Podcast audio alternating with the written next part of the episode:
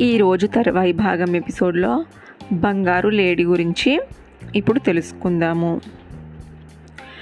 ఆ బంగారు లేడీ అటు దాగి ఇటు దాగి అంది అందక గెంతుకుంటూ దూరంగా వెళ్ళి నిల్చున్న లేడీని పట్టుకోవడం అసాధ్యం అనుకున్నాడు రాముడు. తప్పదు దానిని చంపి తీరాల్సిందే అనుకున్నాడు. వింటికి బ్రహ్మాస్త్రాన్ని సంధించాడు రాముడు. గురిపెట్టి వదిలాడు.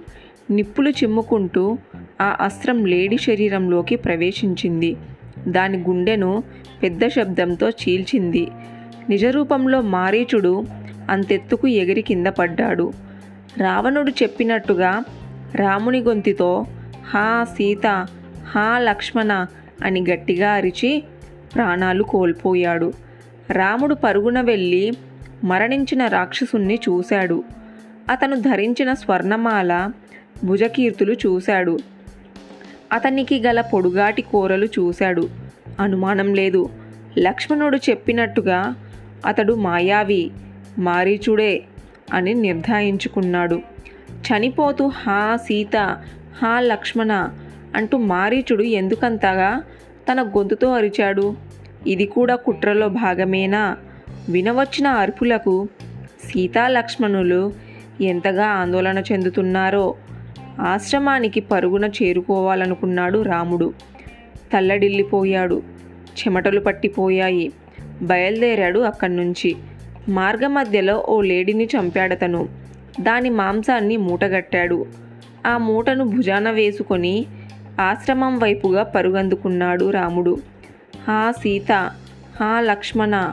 అని రాముని ఆర్తనాదాలు వినవచ్చాయికి సీతకి.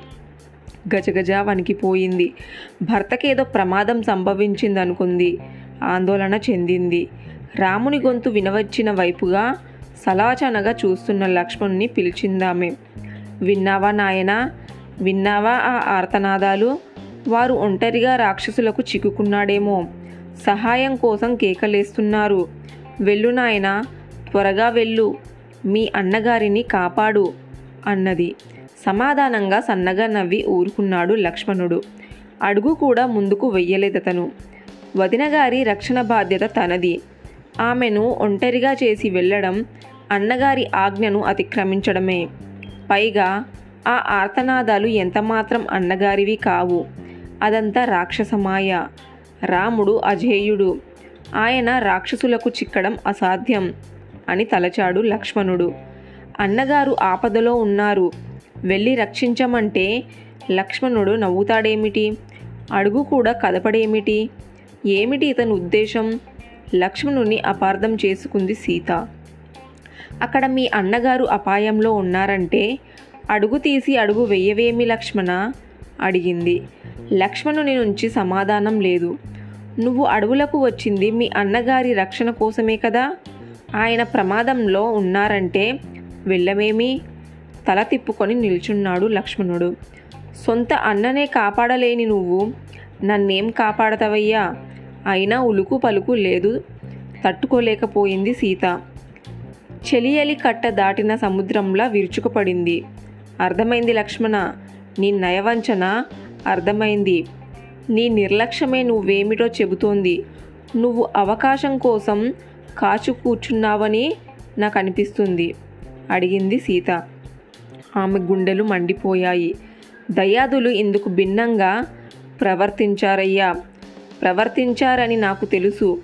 అయినా ఆయన నీకేం అపకారం చేశారని నువ్విలా నిర్దయంగా ప్రవర్తిస్తున్నావు. తమ్ముడు తమ్ముడు అంటూ నాకన్నా నిన్నే ప్రాణాధికంగా చూసుకుంటారే? పట్టించుకోలేదు లక్ష్మణుడు. చెట్టుని పుట్టను చూస్తూ నిల్చున్నాడు. అతని ప్రవర్తన భయం కలిగించింది సీతకి. ఒక్క అడుగు వెనక్కి వేసింది. నిన్ను నీ ధోరణి చూస్తే నాకెందుకో నీ మీద అనుమానంగా ఉంది. నన్ను నన్ను నువ్వు లోబరుచుకుంటున్నావనుకుంటున్నావేమో. అది నీ వల్ల కాదు అంది సీత. ఒక్కంగల పర్ణశాలకు చేరుకుంది. తలుపుకు ఆనుకొని నిల్చుంది. సీత ఒక్కొక్క మాట చర్ణకోల దెబ్బలా తగులుతున్నా తట్టుకొని నిల్చున్నాడు లక్ష్మణుడు. ఆఖరి మాట నన్ను నువ్వు లోబర్చు అనుకుంటున్నావా అన్న ఆమె మాట లక్ష్మణుని గుండెల్లో శూలంలా గుచ్చుకోవడంతో విలవిలలాడిపోయాడు. తర్వాయి భాగం నెక్స్ట్ ఎపిసోడ్లో తెలుసుకుందాము.